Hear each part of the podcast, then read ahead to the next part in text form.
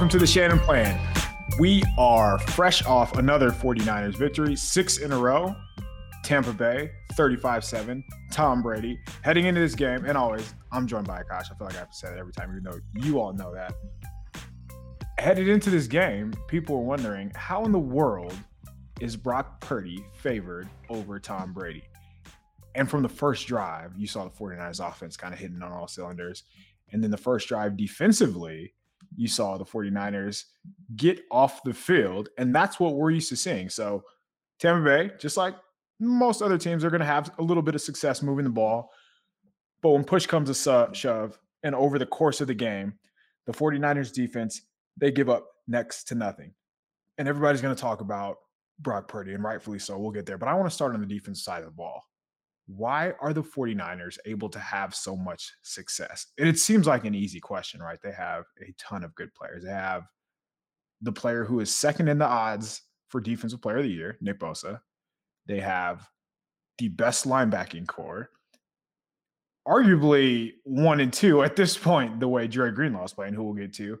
And they have a secondary who's capitalizing on turnover. So that is the answer. But when you watch the 49ers, when you see this defense play, why do you think they're able to, to, to play so well? Outside of some of the things that you just mentioned, whether that's the talent, the coaching, how they are fundamentally sound, schematically sound, I think it just comes down to two things. It's team speed and effort. And the one thing that was evident on Sunday, whether it was watching the the actual game or you go back and rewatch it, uh, the all 22, the 49ers defense flies around at all levels.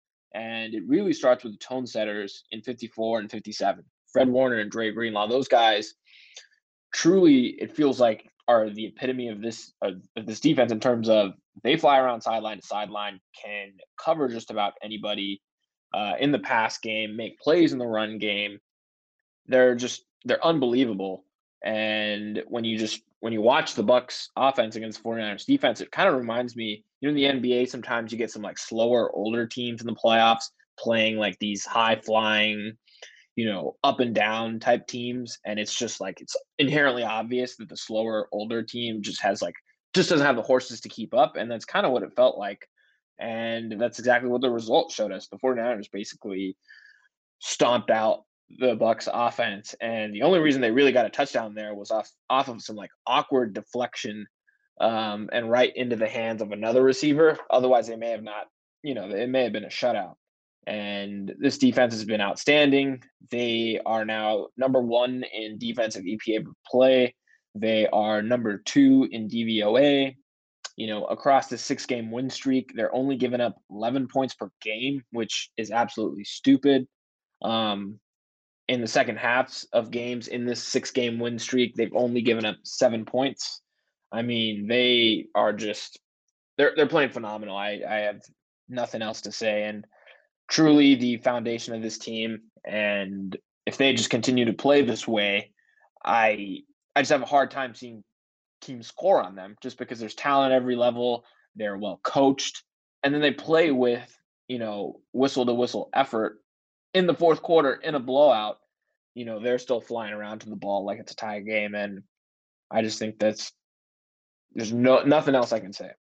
Yeah. So I'm hesitant now to use season long metrics just because these teams are not the same from week two, week three, week five, week six, even. So I filter from week eight, now from week nine on, and next week it'll be week 10 on. So from week nine to week 14, the 49ers are number one in EPA per play, number two in success rate, number one in dropback EPA per play, number one in dropback EPA, or sorry, dropback success rate. You just go down the line, and, and that really doesn't change anything you mm-hmm. said, but it gives us an idea that they're trending in the right way, and they have been trending in the right way. Yeah. Despite some of these injuries, right? So they got back Arik Armstead, and he's been huge. He might not be showing up in the stat sheet, but the plays that he's able to make, the double teams that he's able to eat up. Tampa Bay had 19 carries. I believe they rushed for 3.3 yards per carry. So the defense can make you one dimensional. So it kind of takes the pressure off some of the liabilities that they have in the secondary. Lenoir's been a lot more competitive. We saw they had a, a blown coverage that was they were fortunate to get uh, called back, but that's been the one Achilles heel. But outside of that, they're getting so much pressure and they're putting so much pressure on you that if you're not scoring at a clip where it's like if you're not scoring 17 points, you don't have a chance because the offense is obviously going to score a ton. So they are very good. They have a ton of good players, and you could see it show up. They play together, which is a great sign. And I think more than anything, the pressure that they've been generating over the last month or so, they're finally starting to capitalize on turnover. We saw Tashaun Gipson um, be the beneficiary of that.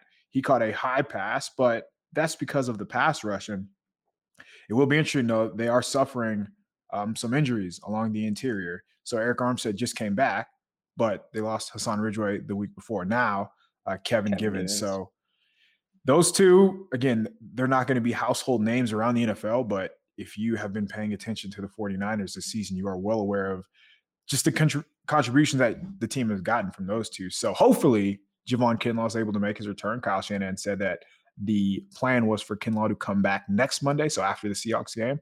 If they can get him back and up and running, that'll be a big boost. They are going to need bodies inside, but either way, the speed I think is a great point about this defense. They are a track team where the, the Bucs look like mile runners, and that was um, that was pretty apparent when you watch these two. You mentioned Dre Greenlaw, and we talked about him. So after the game, Fred Warner talked about how the way you guys are talking about me, you should be talking about him. I haven't felt like that about Dre Greenlaw ever up until this year, and more so the last month and a half, weeks. two months. Yeah. So. yeah, like he's he's been incredible. So Sports Info Solutions has a stat. It's called total points saved. They have it for every position. And Dre Greenlaw is second, higher than Fred Warner in total points saved with 40. Um, obviously, the interception, him scoring a touchdown is going to inflate that a bit, but he's giving up completions, but he's not giving up yards. Yards. And that is yeah. huge for a linebacker. You're in a position to to give up completions, but so long as you're not allowing, you know, yards after the catch and them to turn those four yard, five yard gains into seven and eight, much like the 49ers do on offense, that's how you win on defense, right? You just want to limit the big play. So Greenlaw is incredible at that. He's making tackles at the line of scrimmage. He's making tackles in the backfield. He has six tackles for loss. He's just racking up stats. And I feel like his aggression, his demeanor, the way that he plays, the energy that he's bringing to the defense is second to none. So the they're going to have to make a choice. Obviously, we thought about that before the season, right? Like, do you play Dre Greenlaw or do you play Azeez Al-Shaair? And they look it looks like they made the right decision. So kudos to the 49ers. Let's turn the page here and let's talk about the offense because I mm-hmm. mean the defense impressive shutting down Tampa Bay 7 points.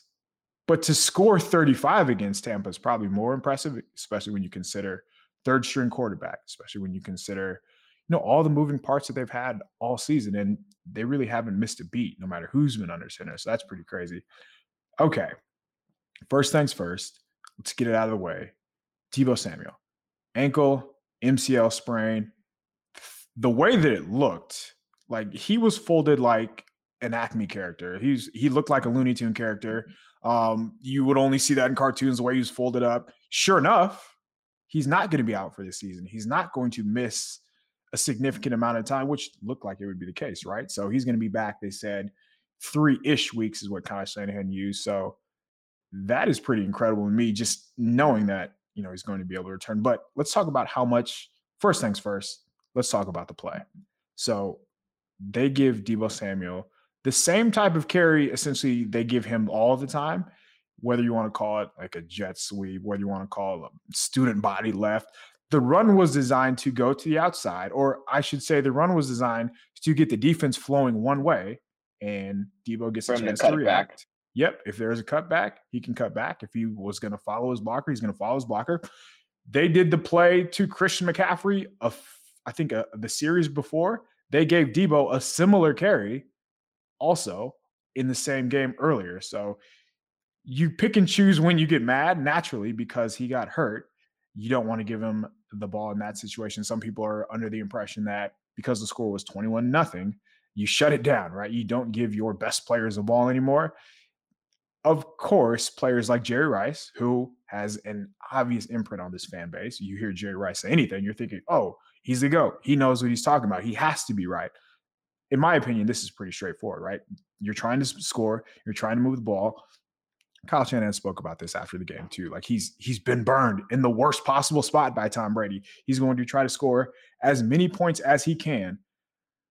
It didn't. The play call didn't bother me at all. I, I I never thought about why would you give Deebo the ball in this situation. Not once did that cross my mind. If anything, in that situation, I would make Jordan Mason be the running back over McCaffrey, but I'm not going to even then. Like I understand why you are putting your foot on the gas nonstop. We complain about Kyle sitting on leads, right? So the time that he's being aggressive, the time that he's not running the ball up the middle, because because Deebo was tackled in the box, it comes off as a bad thing. So, I mean, I, I want to get that little rant on my chest. I I understand why people are frustrated, um, but this is football, and every play doesn't have to be like there doesn't have to be blame assigned to every play. Sometimes the defense just makes a play.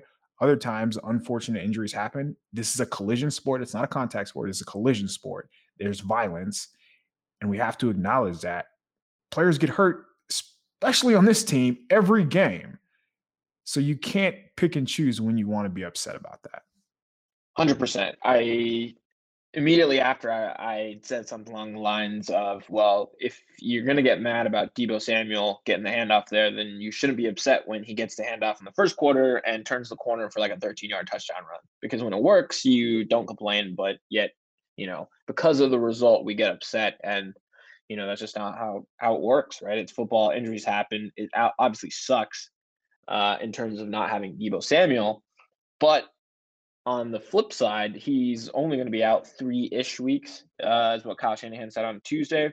So it's not, you know, an ACL or, you know, something worse, which is what most of us feared when you saw Deebo Samuel get folded up and then cry on the cart. You thought his season's over. Like, I'm thinking, damn, like, are they, you know, is he going to be healthy coming into the next season? Like, that's immediately where your mind races. And to hear that, you know, he's only out a couple weeks, best case scenario for the 49ers um, from that perspective. But no, I agree. I think if you're Kyle Shanahan, you're trying to be as aggressive as possible. You know, still only the second quarter, you're still only up 21 0. You saw Tom Brady just come down from, you know, a, a two score lead last week in the fourth quarter. So you just can't mail it in and play the clock for three quarters. So that's the easiest way to get Deebo Samuel the ball, right? Kyle Shanahan said before, the only way I can guarantee that a certain player gets the ball in a given play is to either hand it off to them or throw them a screen, right? Otherwise, the coverage dictates where the ball goes. And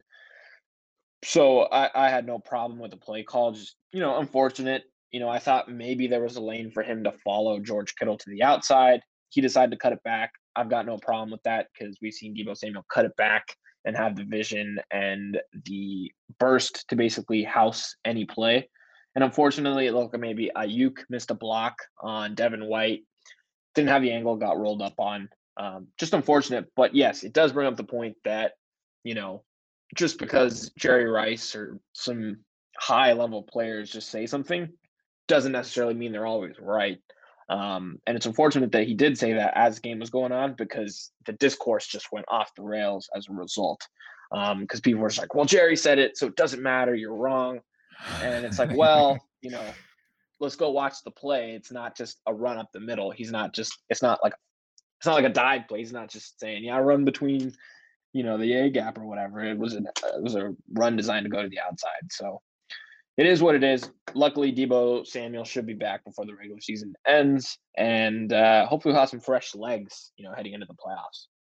The way that the play was drawn up, like it wasn't decided to go decided to go up the middle. Even if it was, think about the touches that we've seen from Deebo in the past few weeks. He's turned some negative four yard gains into he essentially he's Houdini when it comes to this. So he's used to breaking tackles, he's used to fighting for every extra yard possible.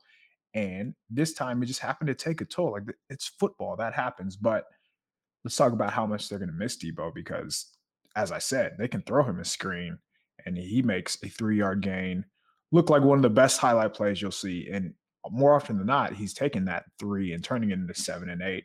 Will they be able to do that now? Are they going to lean on more George Kittle? Is it going to just be an easy substitution? And now you maybe have to overuse Christian McCaffrey. Do you use McCaffrey more as a receiver and rely on the rookie Mason? Are you going to funnel your offense to Brandon Aiyuk? Like there's a lot of options that they have, thankfully, but there's no replacing Deebo just from a physicality standpoint, from a playmaking standpoint. So what what do you think happens? Who takes the spot? Is it going to be just spread around evenly all over, or are we going to see an uptick in somebody like uh, Kittle or Mason? You know what's amazing? Deebo Samuel went down on Sunday, and you're like, eh, you know, the 49ers still have Christian McCaffrey. They still have Brandon Aiyuk. They still have George Kittle. They still have Jordan Mason, who's come on over the last few weeks, right? He's averaging, I think, nearly six yards a carry. He's very um, small sample size, but he's provided some punch. Jauan Jennings, who seemingly makes uh, these like critical third down plays. They still have a ton of talent on offense, even without Deebo Samuel, which tells you how talented this offensive roster is. And so, yeah, it's going to be difficult without Deebo Samuel. I expect the you know the plays just to be spread out. I would expect an uptick in targets for Aiyuk and Kittle. Uh, Ray-Ray McCloud's going to see some extended playing time. Uh, Kyle Shanahan spoke highly of Danny Gray. Said he's been playing, he's been practicing with more urgency over the last six weeks or so. Uh, even though the opportunities just haven't shown up on game day because some of these other guys have just been healthy, playing well. So I could see him potentially getting some snaps there. Um, but yeah, I, from a run game standpoint, Christian McCaffrey, Jordan Mason probably again will take some of the carries there, and I think it'll just be a you know a committee effort to replace Deebo Samuel over the next few weeks. Luckily, if they're able to win this game in Seattle, and we'll we'll get to the playoff implications. The next couple of weeks to close out the regular season may not mean a whole lot in terms of, you know, seeding and things like that. Um, assuming they win on Thursday, so it might not mean a whole lot, but I think it's just you know uh, by committee. I don't think there's one person that's going to be able to just replace what Deebo brings uh, to the offense. Yeah, because if they beat the Seahawks, they're division champs. And yes, you're playing for seeding because you're the three seed. You would much rather have the two seed. So you have that home game in the divisional round. But you have the Commanders, Raiders, and Cardinals. You probably, and I'm I'm using the word probably for a reason, you probably don't need Deebo to beat those three teams with all the other weapons that we're talking about. At the same time, you want to make sure that you know you can get Deebo's legs underneath him. Um, you want to get him into game shape. Mm-hmm. That way, you don't have to rev him up during the playoffs. So it is a tricky situation, and the 49ers will cross that bridge when they get there. But before we get to the Seahawks, you know, we have to talk about the freaking quarterback, Brock Purdy. So Mr. Relevant himself. Big Brock. And how quickly they come up with these nicknames is pretty impressive. So Purdy, seventh rounder, Mr. Irrelevant, comes out, and there's a lot of play action used. Let's not get that confused at all. So I think the first game he he had 25%.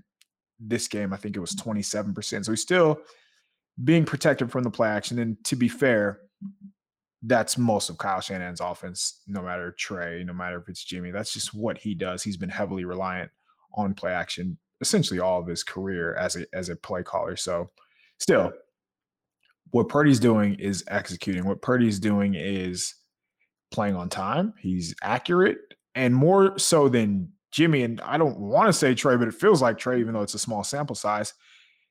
Kyle was moving the pocket, getting Purdy on the run. And even in the drop back passing game, even if it was play action, Purdy was using his legs to extend the play within the pocket. So you saw subtle pocket movement um, on plays to Kittle, on plays to Deebo, where there was a guy in his face, he was under pressure, and that really didn't faze Purdy. And I thought that was the most impressive part. No, I shouldn't say that. That was the second most impressive part. The most impressive part to me about Purdy's performance was when Tampa Bay blitzed, when Tampa Bay brought pressure, which his numbers were very impressive when he was under pressure. Purdy was looking to go up top, right? He was looking to go over the fence. He was looking for that home run, and he got it a couple of times. But uh, this wasn't an isolated event. We saw that against the Dolphins in his very first series. He looked down the field to Deebo. The ball, like the ball was the pass was incomplete. Probably should have been a DPI. The next series, he did the same thing to Ay- to Aiyuk, and that one was a DPI. So we're seeing him look at that third level, and that's opening up the field. And I, I, in my opinion, that is a big reason why the 49ers were able to run the ball as successfully as they did yes, Christian McCaffrey is a monster. He's a very good player, arguably their best player, and he's going to break long runs like that. But because they're using the entire field, it's only going to make life easier defensively, or sorry, it's only going to make life easier on Shanahan and allow him to use the entire playbook. So I thought that was the real takeaway from Purdy. I know he, they didn't do much in the second half because they didn't have to. They were, they had a large lead, and you know why keep allowing your quarterback to get hit or just put him in a position to get hit. So I thought the game plan was excellent. I mean, Shanahan mostly for most of the time he was pretty excellent, but I thought Purdy executed at just an incredibly high level and and made the plays. I, I thought that he was a very competitive player, which that resonates with the locker room. I thought he was fiery, like all those cliches that you hear that doesn't seem to matter, but I thought for sure that they did this time. What what were your impressions of Purdy? And I guess let's what I want to say here is before I pass it to you, I do want to see him on the road, right? Because he was in a favorable position, knowing both of these first two appearances were at home. The Bucs were a little banged up. They didn't have Vita Vea. They didn't have either neither of their starting safeties. The Dolphins just aren't a good defense. Seahawks aren't a good defense either, but it is on the road. It is in a hostile environment that just leads to in crazy mm-hmm. amount of variance. So that's the next test. But he's I mean, he's passed the first two tests with flying colors. Absolutely. And again, two weeks in a row, I've been extremely impressed with Brock Purdy. I think just his poise, right? It doesn't feel like it's a seventh round rookie making his first start um, with for a team that has playoff implications. I mean, this isn't the Texans where you're making a start and it doesn't really mean anything. I mean, these games mean something, right? They're 49ers are trying to win a division. They are trying to win playoff games. Trying to win home playoff games. And Brock Purdy's just stepped in and A is executing the offense when it's there. And then the second reaction plays have been, I think, where he's been a step above some of the other quarterbacks in this system, right? You mentioned the play to Deebo Samuel. That's just, you know, a boot concept, but the defensive end, I think it was uh, Joe Tryon-Shoyinka, he crashes and Purdy just evades him and makes a throw on the move off of one leg, like across his body, and hits Deebo Samuel in like a tight window. Um, the other throw you mentioned to Kittle, that was on third down, where I think Jake Brendel like allows the pressure. Purdy kind of sidesteps and moves up in the pocket and hits Kittle over the middle for like a 20 yard gain. Um, and those were second reaction plays. Then the other reason why I think the locker room and the coaching staff is so impressed is because he's such a tough MFer. I mean, the touchdown throws, the first one to Christian McCaffrey, he knows he's going to get drilled. He he gets lit up at the end of the play, yet he hangs in the pocket and throws a, a beautiful ball to McCaffrey down the sideline. And then the other throw to Aiyuk on the double move, where it's he you know he has a pump fake and then he lets it go. Again same thing free rusher in your face and you hang in there as long as you can and let the throw go. I mean the ball was slightly underthrown probably because he couldn't step into it but just getting destroyed on these passes and yet still delivering these balls down the field.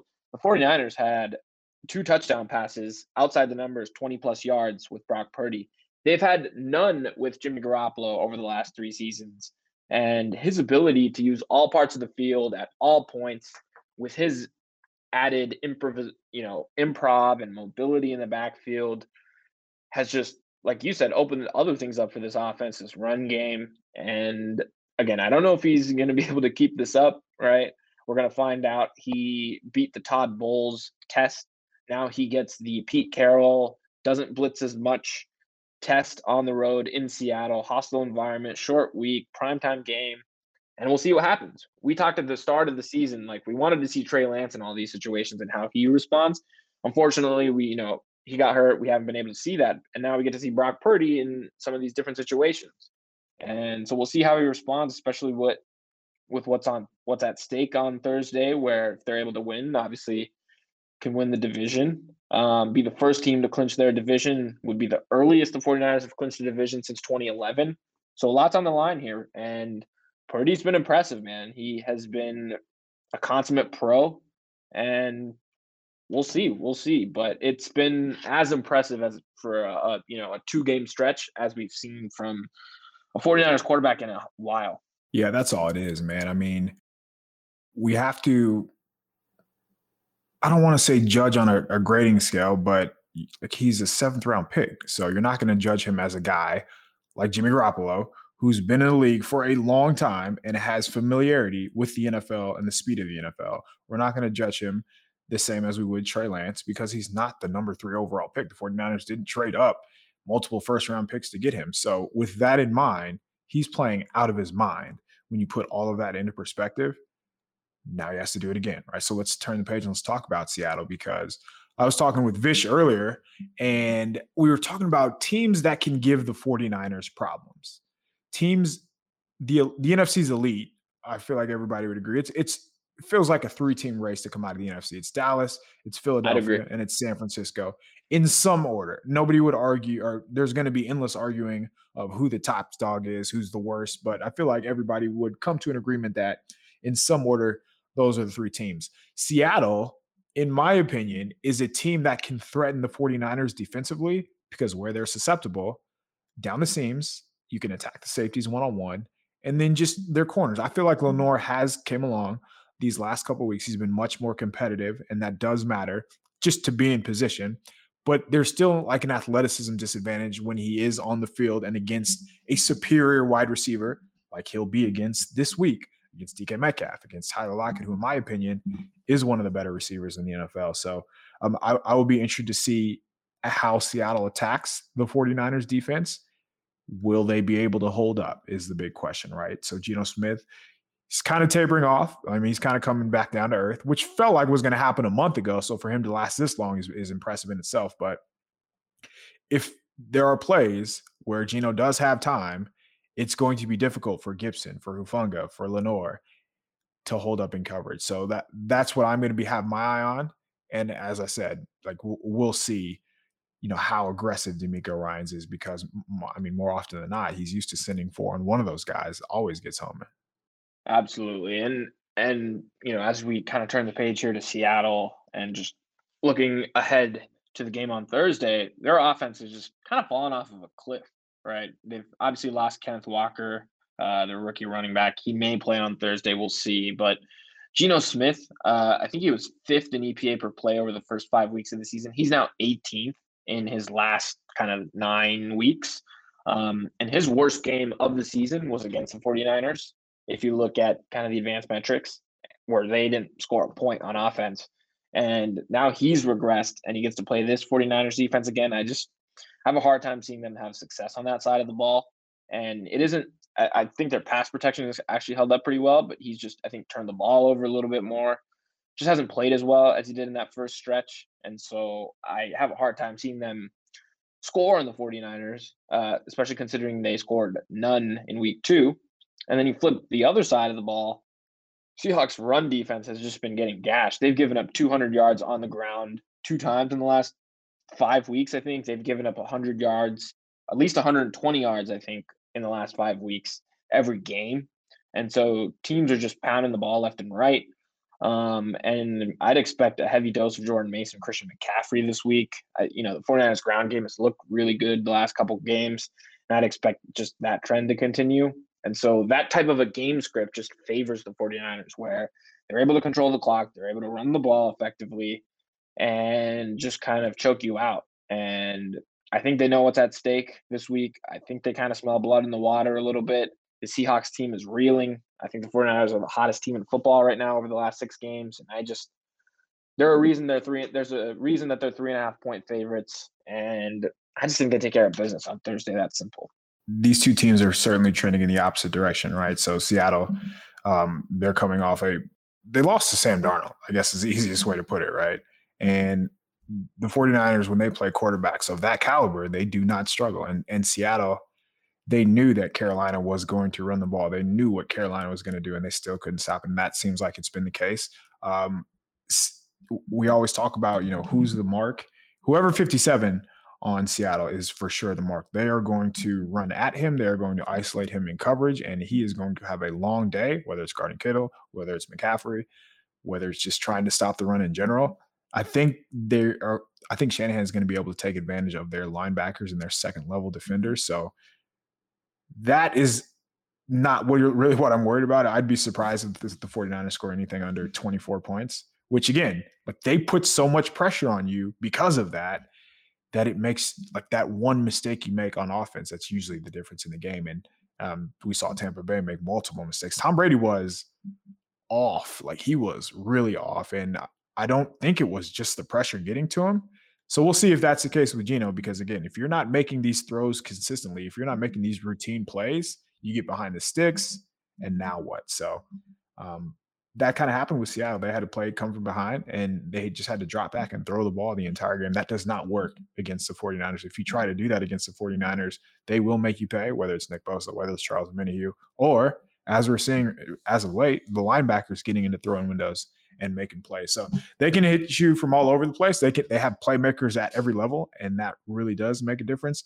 I'm interested to see if we see uh, a Talanoa Hufanga type game, right? So he's been I mean, I don't want to say quiet, but he hasn't had that game changing, that wow play that we are accustomed to seeing for the first two months of the season, essentially. So it's a good opportunity.